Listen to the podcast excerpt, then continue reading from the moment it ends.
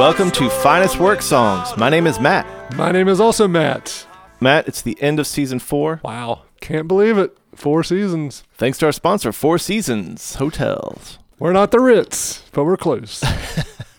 We've done our part in the coronavirus. I feel pretty proud of ourselves. yeah, we've done our public service. Yeah. And we were hoping that, you know, the listeners would do their part too, Yeah. allowing our daughters to come in and join us on this listener's choice episode. They wanted no part of that. Nope. Apparently, Cage the Elephant has Grateful Dead like fans. Shout out to Katie Hip, who nominated Cage the Elephant and orchestrated their. The rise to finest work songs fame. the Hip family's not anything to play with, man. Nah, Kyle Hip, he made sure the killers got in there. They are a force to be reckoned with when it comes to podcast social media voting. We had some really great choices, but in the end, our final two Olivia Rodrigo's Sour, which was submitted by Kyle Chambers, versus Cage the Elephant by Katie Hip. I mean, I really thought that the uh, preteens, a teen girl Yeah. fan base was going to bring it home. Yeah, that's And, a uh, huge part of our fan base. Yeah, I mean, major. I mean, There's nothing my, that preteens love more than a couple of dads talking Oh, about man. old rock. I mean, you should see all the scrunchies our faces are on out there. Do they put faces on scrunchies? they should. oh, uh, trademark, copyright. Everyone heard that. It's official. If you say it on a podcast, it's official. Wasn't there the thing like if you mailed it with a stamp? Yeah, but you had to keep it sealed. Is that, was that ever a thing? Was that really a thing? I think that was like, In 1910? yeah, the last ditch Yeah. effort to protect one's intellectual property, like faces on scrunchies. Okay, on our listener's choice epipod, we like to switch things up a little bit. oh yeah, Yep. So I will be getting behind the reins of the mail desk. this is another. What do you say? this is another another installment. installment. Thank Yes. you. This is another installment of Kenny Gmail.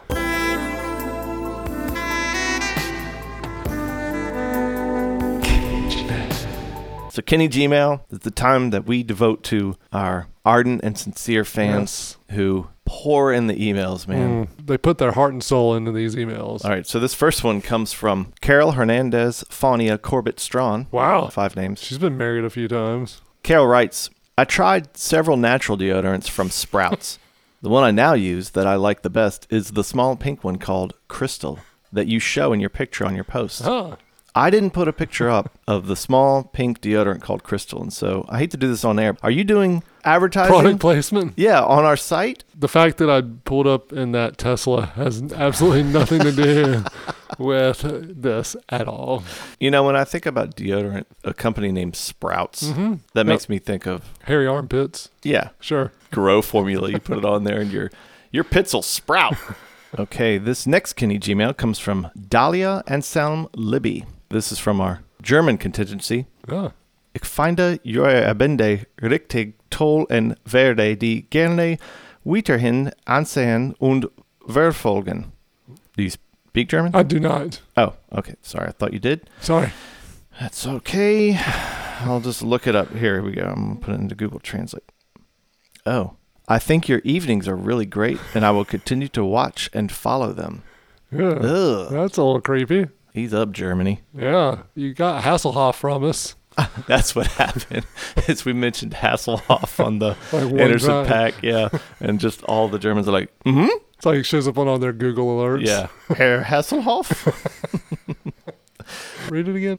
uh, I think your evenings are really great, and I will continue to watch and follow them. In Dahlia's defense, I mean, my evenings are usually pretty great. yeah, yeah. What are you doing at night, Matt? I mean, it's With the windows wide open. yeah, I mean, you know, I mean, yeah, if you drive by between seven and nine each night, stare in my window, you'll you'll find out. It's I'm gonna take Dahlia's word for there's it. There's a lot of baby oil involved. Ew. We're cooking, man. Jeez, get your mind out of the gutter. You cook with baby oil? I feel like I need to report this to the authorities. Dahlia? I thought you were talking about me. Both. Okay, we always start with our memories. And so, Matt, what is your memory of Cage the Elephant? What you may not know about me, Matt, is I used to work in the circus. Gave me the opportunity to see all the great, wonderful places all over the country and Florida. One of the uh, performers in the circus, she had a baby. Everybody was super excited about it. the kid was a little odd. Oh, oh, really? Yeah. How so? this kid had really big ears. Oh, He was really shunned.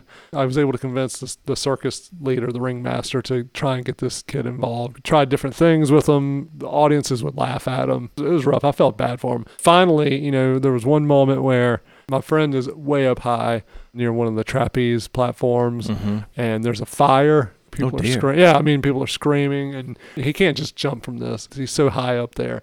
Finally, he jumps, and the most amazing thing happened. He died. No, no, the most. he was able to fly. His ears. What? Yeah, his ears worked as gliders, and he was able to swoop down and sort of fly around the tent. Oh my god. Oh, did I mention he's an elephant? No. Oh yeah, yeah. Sorry, my bad. yeah, it's kind of key. But so as he's flying around, you know, I mean, I didn't know how people would react if they you try to harm him. You know, so I was just like, cage the elephant, cage the elephant. Mhm, You know, mhm. the ringmaster was like, that's a good idea, but also. Have you heard the album Melophobia by the band Cage the Elephant? And I was like, well, I know I have not.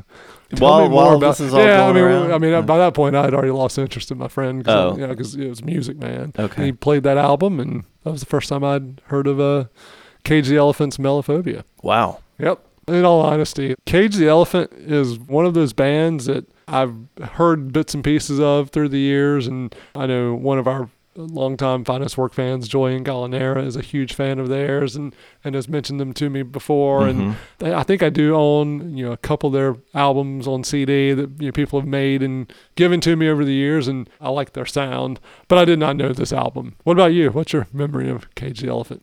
My only memory is when most recent album Social Cues came out. Mm-hmm. I remember seeing the cover, which is kind of weird. Okay. It's like a blow up cowboy doll or something. Mm-hmm. And I listened to it just kind of flipped through a few songs and moved on. Wasn't Mhm. really into it. Yeah. And so, you know, when this was nominated, I didn't look up anything until Cage the Elephant won. Mm-hmm. And I was surprised. I thought, wow, they've got a ton of albums Right. and Grammys. Yeah. What, who is this band? Right. How have I never heard of them? Like you, I was stunned at how prolific they've been, how well critically received they are, Mm-hmm. and, and how little I knew about them. Well, there must be a reason. Matt, let's get into Let's it and it. find out why these guys have these Grammys. First track on the album, we're going to kick it off with Spiderhead.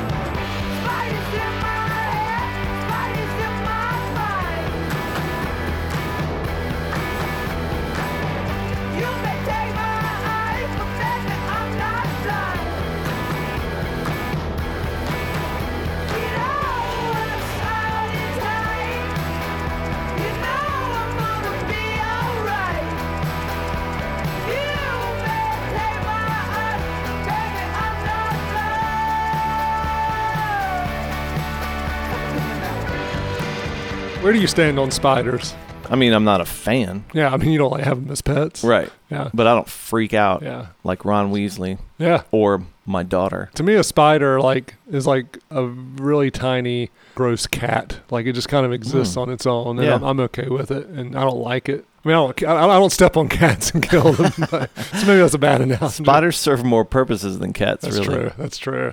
I remember there was this urban legend. It was one of those ones where like this person I knew knew this person who had this lip that was swollen and like they couldn't figure out why it wouldn't stop swelling. They'd put you know ointment on it and took Benadryl. They finally go to the doctor and You know, they, they sort of lance it with a scalpel and like hundreds of baby spiders come like, pouring Oh out. gosh, I never heard that. Was it true? Maybe it was true. Yeah. maybe it was an urban legend. Oh, that's so gross. Yeah. We did try to um, watch Arachnophobia. Does that hold up? No, because we couldn't get through the trailer because the kids were laughing too hard at how dated and silly it looks. But that movie was like, It was scary. it was scary at the time. It was huge. Back then, all we had to worry about were spiders. We didn't have to worry about zombie apocalypse. Yeah. So you'd heard them before, I'd heard them before. so you kind of knew their sound. yep. And I think they have a sound for sure. Do you? I do. All right. How would you describe their sound? It's hard to describe. From what what little I know about them is they're from Kentucky, but then moved to England. To me, they sound like they would be like an English art house indie band. Arctic Monkeys. Yeah. And you know a lot more about production techniques and things like that, but I feel like I hear a lot of double tracking vocals Mhm. on the lead vocals a lot. That's something that's to me seems very Cage the Elephant.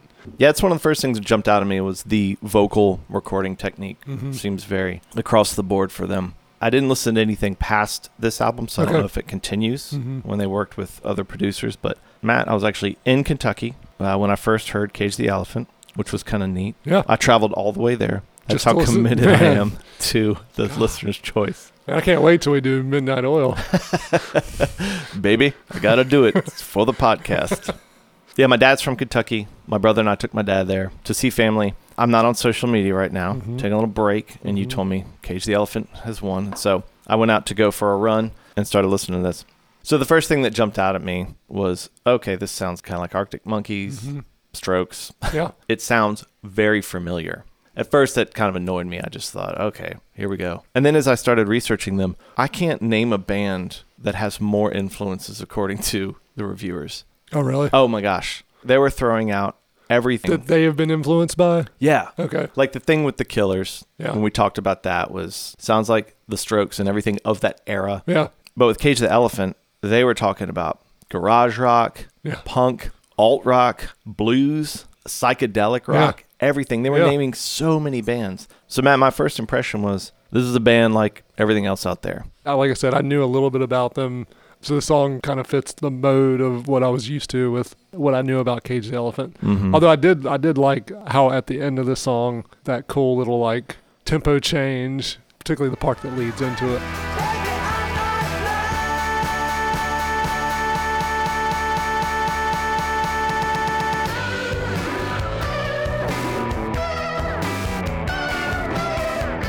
So, Matt, that was my first impression. Okay. They sound like kind of everything. But let's continue on. Well, we come a little closer and see what you think. Man, way to tie it in. And Gosh, dude. 54 epipods. we are just running on we're like a rolling. machine yeah, it's like we're finishing each other's. sandwiches.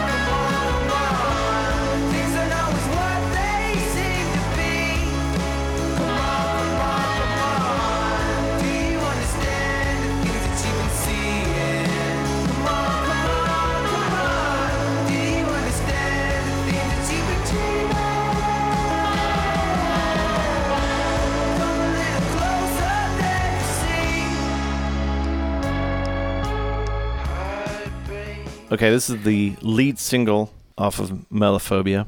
Number one on the Billboard alternative charts. It's their fourth number one hit in that chart. Yet I'd never heard the song before we started researching this album. Not that it's like I'm hip on all the songs, but it's amazing to me that it would be a number one song like that and flew under my radar. Yeah. So I don't listen to the radio. Mhm. I'm not watching music on TV. Feels a little pretentious to be like, oh, it's on the radio. I don't listen to it. And I don't mean that. What it made me think of is there are so many mediums Yeah. and so many music publications and blogs and ways to consume music. It's an ocean. It's a vast Right. ocean of bands. It's impossible to listen to everything. So I think that's why I was so surprised, and maybe you're Mhm. surprised, is that there's this huge band out there with this number one song. I mean, it's not number one on the Billboard. Right, It's the right. alternative chart, but still, it's it should be played everywhere. the reverse of that is like when we were kids, we've talked about it when we were teenagers. You had MTV, you maybe had Rolling Stone, and then you're relying on word of mouth from kids at school or friends of yours to tell you about new bands. You know, there's probably infinite number of bands that pop up every day, or you know, I say bands, but you musicians and artists who can produce music in their bedrooms and shoot it out to the world from the same spot. But at the same time, there's also infinite numbers of ways to come across music and bands and albums and songs these days that we didn't have back then. That's what I said. No, but what, what you're saying is it's hard to keep up with all, the bands. What I'm saying is Because is of all the mediums. all the mediums. Yeah. What I'm saying is because there are so many different mediums, you almost have to like try to not to stumble over new music Mhm. because of social media. I mean, you, you can be flipping through Twitter on your phone. Chances are it's going to come across your feed. Mhm. I don't think it's completely ridiculous that we're both kind of like, how do we not know about this? I think it's within reason to kind of be like, this wasn't that long ago that this album came out in the grand scheme of things. Yeah. And with all the different mediums out there, you would have thought that you know, we'd have been like, oh yeah, th- I know the song. I've heard the song. Uh, The song has come across the radio at least once while I've been flipping through 400 satellite radio stations. You would just think it somewhere in the ether we would have stumbled across most of these songs, or at least a couple of these songs. Matt, have you seen the video for this song? I have not. I don't know how to describe it. It's them in kind of a psychedelic cartoon. Okay. Feels very Yellow Submarine, Beatles influenced in terms of these bright colors and Mm-hmm. psychedelia. As they're going along through this adventure, the lead singer, Matt Schultz, gets separated from the group Okay. and goes on this sort of other little adventure throughout. It made me realize that although they are a band, Matt Schultz is very much the front man. Okay. He's the one that gets interviewed. Mostly, he is the one who was featured in the video. There's a concert video, and it became clear why he is the front man. Okay. They're all just kind of chilling, but he's got his shirt off, wildly dancing around, very Iggy Pop, Okay. diving through the crowd. There's one point where I don't know how he coordinated this, but he's standing on the crowd, probably like 20, 30 people back. People are holding him up, but he's standing straight up singing. Wow. I thought that would take a lot of coordination. I would take. All right, you come over here, and Yeah. you. That's another strange thing to me. Is because like hearing that, I couldn't place him if you were like, "There's the lead singer of Cage Elephant." There's Matt Schultz. I mean, Mm-hmm. that's part of not knowing a lot about him. Is they're kind of this faceless band? Yeah. Also, to me, Matt, does this just mean that we're old? Are we avoiding the? is that the elephant in the room we can't cage? That's exactly it. It's like if I was talking to my dad mm-hmm. in the late '70s or something. I'm like, Dad, you haven't heard Scritti Politti, you know, or whatever. He's like Marshall Tucker's where it's at. Actually, my dad's old, Glenn Miller's where it's at. not that old. Frank Sinatra's where it's at. We'll figure it out later. I do know that at some point or another, I've seen the name and thought that's so stupid. Cage the elephant. Yeah. Yeah. Apparently, there was a person experiencing homelessness who kept telling Matt Schultz, "You got to cage the elephant." Okay. Probably, as is often sadly the case, some mental, Mental- illness, and so this person is saying, "You got to cage the elephant." Yeah, and so they named it "Cage the Elephant." They're like, oh man, you need to get some help. But that's an awesome band name. I love stories of how bands get their names. Mhm. And upon first hearing it, I thought Toad the Wet Sprocket was a dumb name. And it is. But then it's from Monty Python, so I, I give a little bit more Oh, I didn't know that. you know, credit to that. Yeah. But Cage the Elephant, it's not a great name, but at least it's you remember it. You're so optimistic. That's why this podcast works. Is because you're kind and optimistic, and I'm pessimistic. Thanks for joining us on Finest Work songs, the yin and the yang, the Matt and the Matt. All right, so Cage the Elephant. They're from Bowling Green, Kentucky. Oh. What else is from Bowling Green, Kentucky? Bowling Green University. Thank you. It's two brothers. Matt Schultz is the singer. His older brother Brad plays rhythm guitar.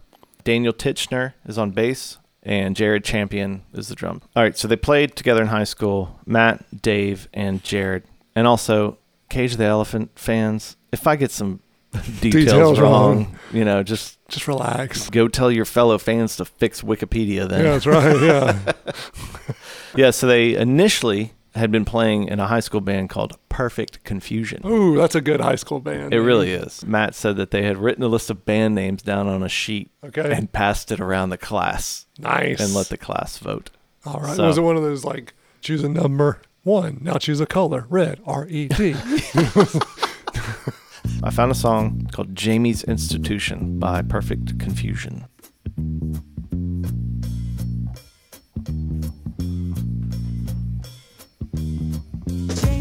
They were in high school when they did this? Wow. They claim they take away her mind pollution. She sent them a check cause they sent her a bill. They gave her a hug and a fistful of pills. Now everyone's happy to see such a beautiful day. Some say a lie tastes better. The truth is much too cruel. They say a lie tastes better. But I know we know better. You know, some people always feel like they were born in the wrong era. I, I feel like they were supposed to have been born in England. To me, they sound like an English band, which they eventually moved to London. I agree. He's not faking an accent, but it's somehow when he's singing, There's an affectation or something Yeah. that's going on. Even musically, I mean, again, we made the Arctic Monkeys comparison, but they sound like they should be a band from London. that band morphs into Cage the Elephant, mm-hmm. taking a distinctly different approach. Right. And so here's the thing Perfect Confusion released a self titled LP in 2005. Okay. Okay, so 2005, they're Perfect Confusion. 2007, they are Cage the Elephant playing South by Southwest and then toured to support Queens of the Stone Age. Oh my gosh. So there's a mystery behind this band, Matt, how they gained such popular support, Yeah. got a publishing deal, moved over to England, so clearly funded. In an interview I listened to, Matt was saying that they put us up on the outskirts of London so we wouldn't get into too much trouble. So it's clear that it's we're investing in this band. Somehow in Nashville, someone saw them, Mm-hmm. invested a whole lot of money in them because the rise was Meteoric. yeah. To play South by Southwest as a band, that's not an easy thing to do. No. 2008, they're playing later with Jools Holland. Mm-hmm. Who do they know? That's my question. so I'm not saying they don't deserve it, Right, right. but we've had this question before why certain bands don't make it and certain bands do. And it seems like they had to have some kind of connection. today's musical landscape, you can have, like we mentioned earlier, you can have someone who makes music in their bedroom and beams it out to the world and can get discovered. 2005, 2007, we're not at that point yet. No. I mean, you still have to get out there and play shows and, and build up a fan base and tour. But man, that was quick. To support a band like Queens of the Stone Age, you're getting not only the commercial, you're also getting critical acclaim if you're supporting a band like that. They've got this good balance already at such an early point in their band career Yeah. to have the critical and the commercial kind of working hand in hand. They were on Lollapalooza in 2007. Even if it's side stage, it's Lala freaking Palooza. Right. Somebody saw something and believed Yeah. something about their look, their sound, their mm-hmm. talent. And, you know, I think Matt is an incredible frontman. Mm-hmm. Very little research or very little exposure to them. Just even watching some concert videos, it's like, okay, the guy carries himself. He's got charisma. I love his voice. I think mm-hmm. it's great, and especially for their sound. So I'm not saying they're manufactured. Yeah. Because also we talk a lot, Matt, about we take issue with people who kind of put ads out there just to mm-hmm. become famous. Mm-hmm. These guys are the opposite of that. We talk about with how we love REM coming together in mm-hmm. college. These are our high school buddies, man. Yeah. This is like live, Yep. Yeah. The live, Brads. live is the first thing I thought about. which was- is really cool. I Yeah. love that. But live played for like eight years or something Right, before, before getting signed at Yeah. all. So these guys were around and just got signed quickly. There's definitely more to talk about with the band, but let's hear some more music. This is the third track called Telescope.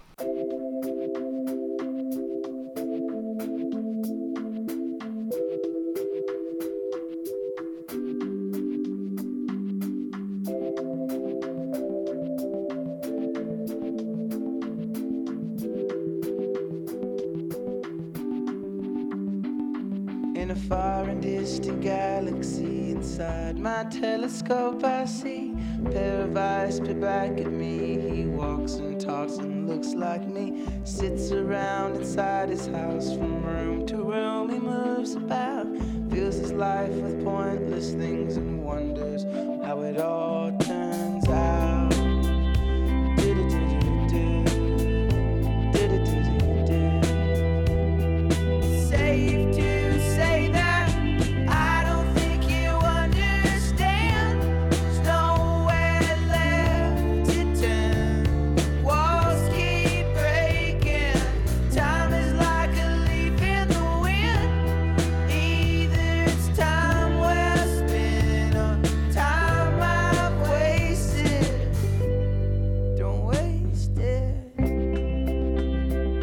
Does NASA know about this telescope he's got? Because he's able to like see people in distant galaxies.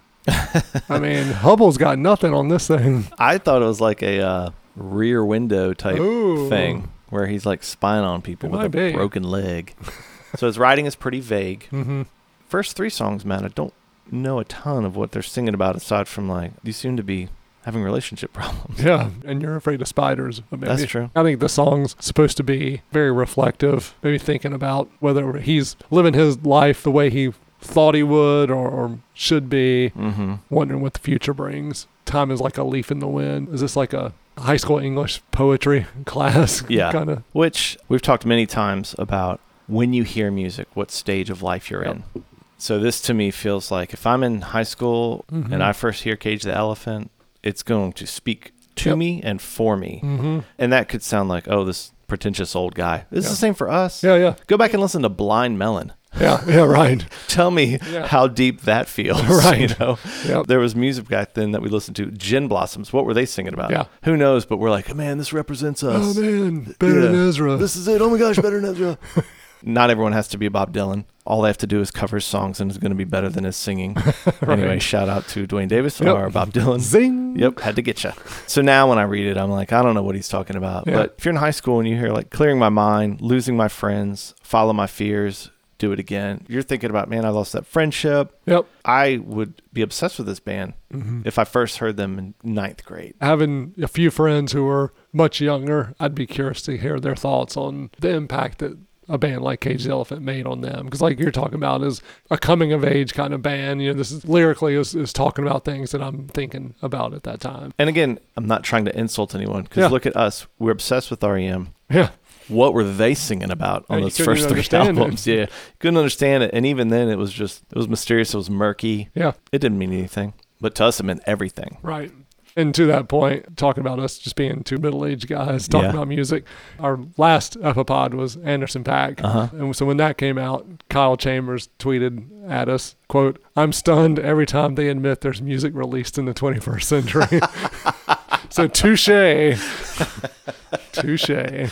So back to the band. So one funny thing is, is Lincoln Parish, who is the lead guitarist at the time, he was 16 when they were going to move over to England. So he's like the George Harrison of the band. Yes, and just like they had to disguise George's age when they went to Germany, Mm-hmm. Lincoln's parents had to sign over guardianship to someone in the band. Oh, wow. He's got a band dad. And one of the guys in the band was 10 years older. I think it was Daniel Tichenor. That's a pretty widespread At that time of life, Yeah. that's a huge difference. I mean, like now, like if I've got a friend who's 10 years older than me now or 10 years younger, you're kind of in the same stage of life. But being 16 and a 26 year old Yeah. is your dad. I mean, that dude can rent cars. That's big time. something was happening for his parents to go, yeah, Yeah, we'll give him you away. can leave high school and go to England with a band. Yeah. We'll sign over legal guardianship Man. to this dude.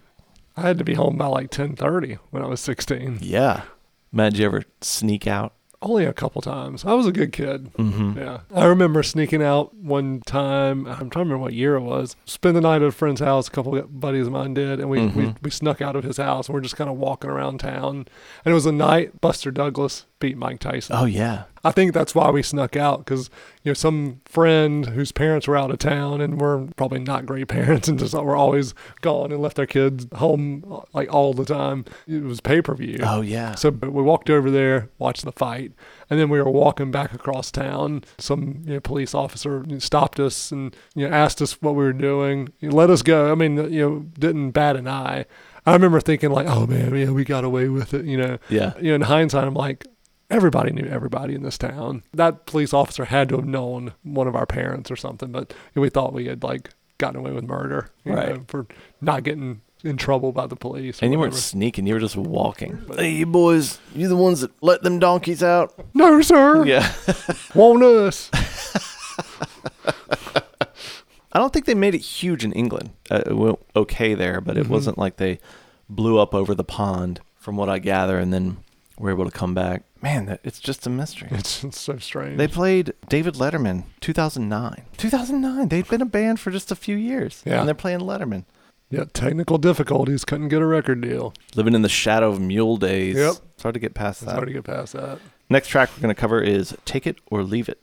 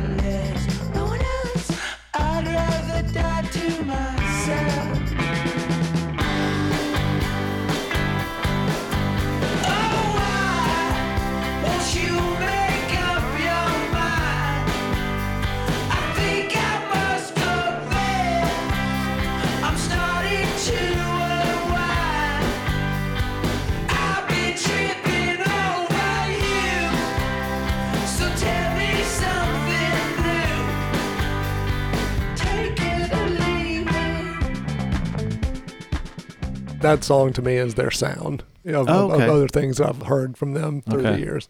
A little bit more falsetto voice here and there. Mm-hmm. It's almost more like Vampire Weekend esque Yeah. guitar parts. So that's to me, and I could be completely wrong, and, and the longtime Cage the Elephant fans might be like, You're an idiot. "You're an idiot," I'm sure they've said that many times already listening to this. if they're still listening. yeah.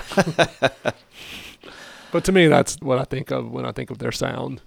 Again, I haven't heard much, but Yeah. I would have probably picked come a little closer Mm-hmm. from I did listen to the first two albums Okay. and I actually enjoyed them. Yeah, Did you watch the video for this? I did not. It was really cool, actually. It was set in the roller rink in the 70s. Nice. And they're like the backing band, but they had real disco roller skaters in Really? there. Yeah. Oh, that's cool. It has a little bit of a disco feel to it. One of the Schultz brothers said the video is kind of like Saturday Night Fever meets Skate Town USA, okay.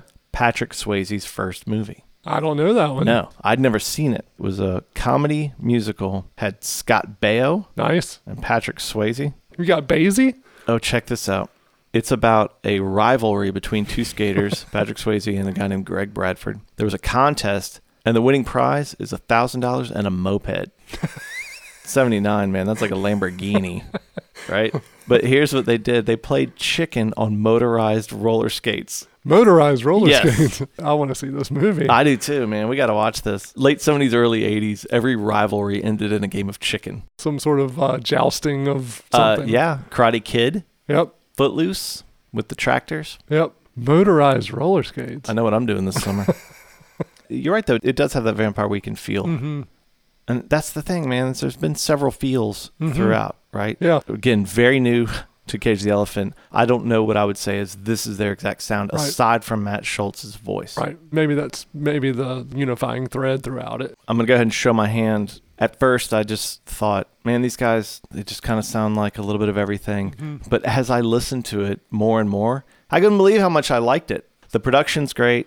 I think the songwriting, it doesn't stand out at first. The melodies don't stand Mhm. out as like really distinct or really hooky. Yeah. But then reading interviews, watching them play, Mhm. I don't get a pretentiousness. Right. They don't take themselves so seriously. Yeah. You know, like these bands who like pose in a way that you're like, oh my gosh, how Yeah. important are you? Yeah. Right. It feels like they're a bunch of regular dudes from Kentucky. Lifelong friends. and- Yeah, who just ended up writing some really good music and Yeah. apparently put on really crazy good shows. Yeah. That's the other thing that seems obvious from digging into them a little bit is like their live shows are apparently really good, really fun, Mm-hmm. and I mean, people get into it. So it's just fun. That's great. You know, so good for them. next time they come around, we're going to be the old guys in the back, seeing what it's all about. Yep.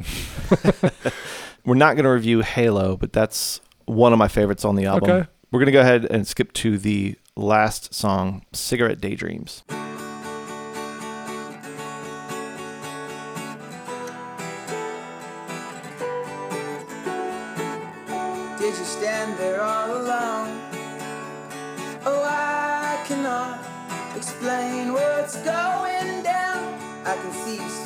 Next to. In and out, somewhere else right now. You sigh,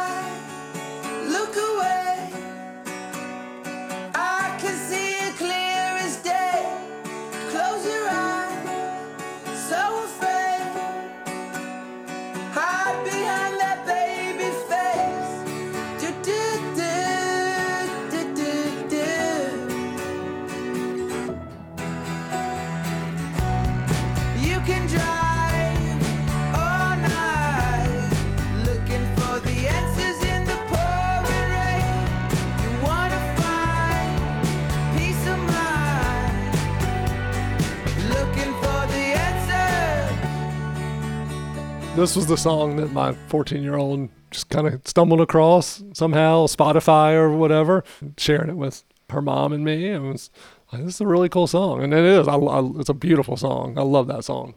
It's like a teen anthem. Yeah. And she loves cigarettes, my 14 year old. She really does. Man. I don't think I've seen her without a smoke. she's stingy too. She won't share. She won't share. No. She likes to roll them up in her sleeve. Yeah, too. she's a greaser. Man, if I was in high school, this Oh, would be on every mixtape. Guaranteed. It is as nebulous as a lot Yep. of the other songs in that there's not really a story. But, Mhm. you know, that works because then you can just make it fit to whatever relationship you are yearning for or missing. I mean, it even says, You were only 17. Yeah, it takes a line from Winger. Oh, the great Kip Winger.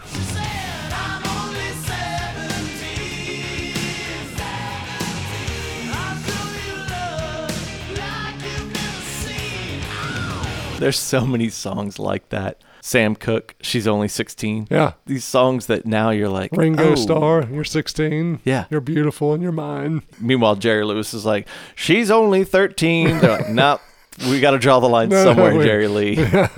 It's okay if you marry her, Yeah. but we're not singing about it. Man, that killed his career. yeah. He was huge. He was huge. And that was it, man. With Cigarette Daydream, is like you're looking for the answer. That could be anything. Yeah. When you're 15, 16, 17. Matt Schultz has a terrific way of using his voice as a melody. Not just singing along with the melody behind him, but adding his own twists and turns. And this one in particular, I think he does that really well. Talented guy, talented family. His dad was a songwriter. His great grandfather played organ for silent movies. Oh, wow. Yep. The lore goes that one day the theater manager boxed his ears because he played the same adventure tune that he had played the week before to a scene. Oh, wow. Has anybody ever boxed your ears? No. I've never even seen it done. Yeah. Why did that fall out of fashion as a Disciplinary discipline? tactic. Yeah. anyway, is this your favorite song on the album? Yeah, this is probably my favorite song on the album. It's a good one to close the album out with. A couple of the songs before it, I don't think are as strong. Mhm. So the, this one, I think, stands out a little bit more because of that. that segues nice into our next section. So, Matt, you're going to have to sign over legal guardianship for your daughter to go join Cage the Elephant Oof. over in England if you don't remove a song from Melophobia. So, if you had to, which song would you remove? That would be a dire consequence for sure. there are a couple on here that I could just do without, but for me, it would probably be "It's Just Forever." It's just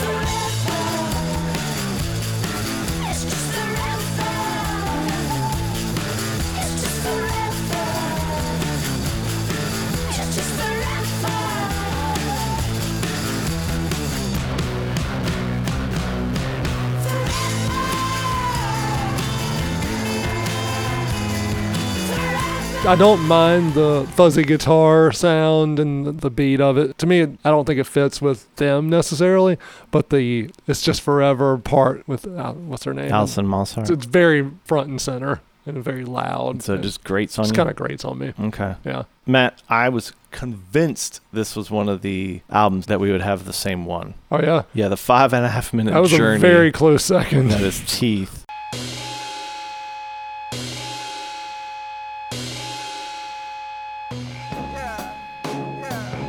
This is the one that we were listening to it as a family, Yeah. and Charity was like, "What is this?" Yeah.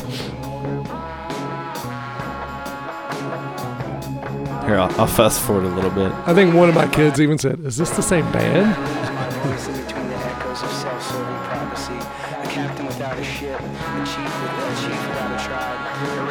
Oh my gosh. Oh, I know. I might have to change my vote. I was shocked when you said anything other than teeth, which is fine. That's the beauty of this podcast. But man, that song, I think I made it through it once. yeah. But if you're in 10th grade, Oh yeah. man, you're reading that and you're like, the frigid winds push through the caribou trees. yes. Caribou tree. That's poetry to you. that one didn't do it for me. yeah. I didn't love the horns that they brought in towards Mhm. the end of the album. I've already said I like them, so get off my back, people. But the other thing I didn't love is I didn't hear harmony until I think track seven, hmm maybe track eight. I mean, it Mhm. was, man, it's just this guy's voice. And while it's a good voice, Yeah. I'd love some harmony in there, something else, you know. I mean, the duet withstanding, I kind of missed hearing another voice. hmm So, listeners, I was pleasantly surprised. Thank you, Katie Hip, hmm for turning us on to this band. As I mentioned earlier, I knew a little Cage the Elephant, so it was good to have a deeper dive with them, and I enjoyed this album. There are a couple songs on here we talked about that I could do without, but as a whole, really enjoyed the album. I think they're wonderful in playing songs like Cigarette Daydreams and Come a Little Closer. They nail that. I think they sound great doing that. I don't necessarily like it when they veer off and do heavier, louder rock kind of stuff. I think if they stay in their lane in that way, I think they're fantastic. So, yeah, I don't know their lane still. Yeah, well, yeah, I think they, they have so many influences. And what initially bothered me with all their influences, what I felt by listening to this album and as it grew on me is I just thought they may be influenced by a whole lot, Mhm. but I don't feel like they're trying to be anything. sure. The influences show through, but Mhm. it really feels like they're just trying to write rock songs. And I Mhm. think they're doing a good job of it.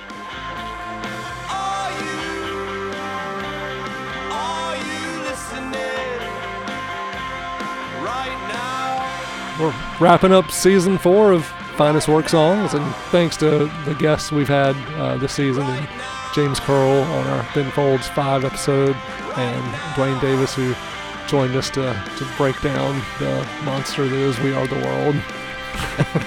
and I would be remiss if I didn't say that you know, we were recording this uh, on the morning of my 20th wedding anniversary. So Hey, Thank you, Charity, for 20 wonderful years. that's great. I'm, I'm sure she was like, oh, great, on our anniversary here That's right. getting up early to go do your dumb little podcast. Well, happy anniversary. Thank you. Appreciate that. And more importantly, happy anniversary to Finest Work Songs for uh, completing our fourth season. yeah, that is more important. I'm glad you pointed that out. All right, Matt, what song did y'all dance to at your wedding? Sam Cooke, you send me. We'll see you next season. And until then, we're going to send you off imagining Matt and Charity Aw. dancing after 20 years. Darling, you send me. Which I will say, this is kind of a hard song to dance to, Send me. Yeah. especially when you have no Darling, rhythm. you send me. Honest you do, honest you do, honest you do,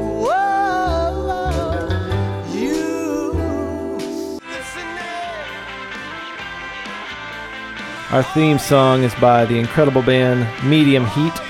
This track is called Radio, and you should check them out at mediumheat.bandcamp.com. And check out any upcoming shows if you are in the Raleigh area. They are on Facebook at Medium Heat Music.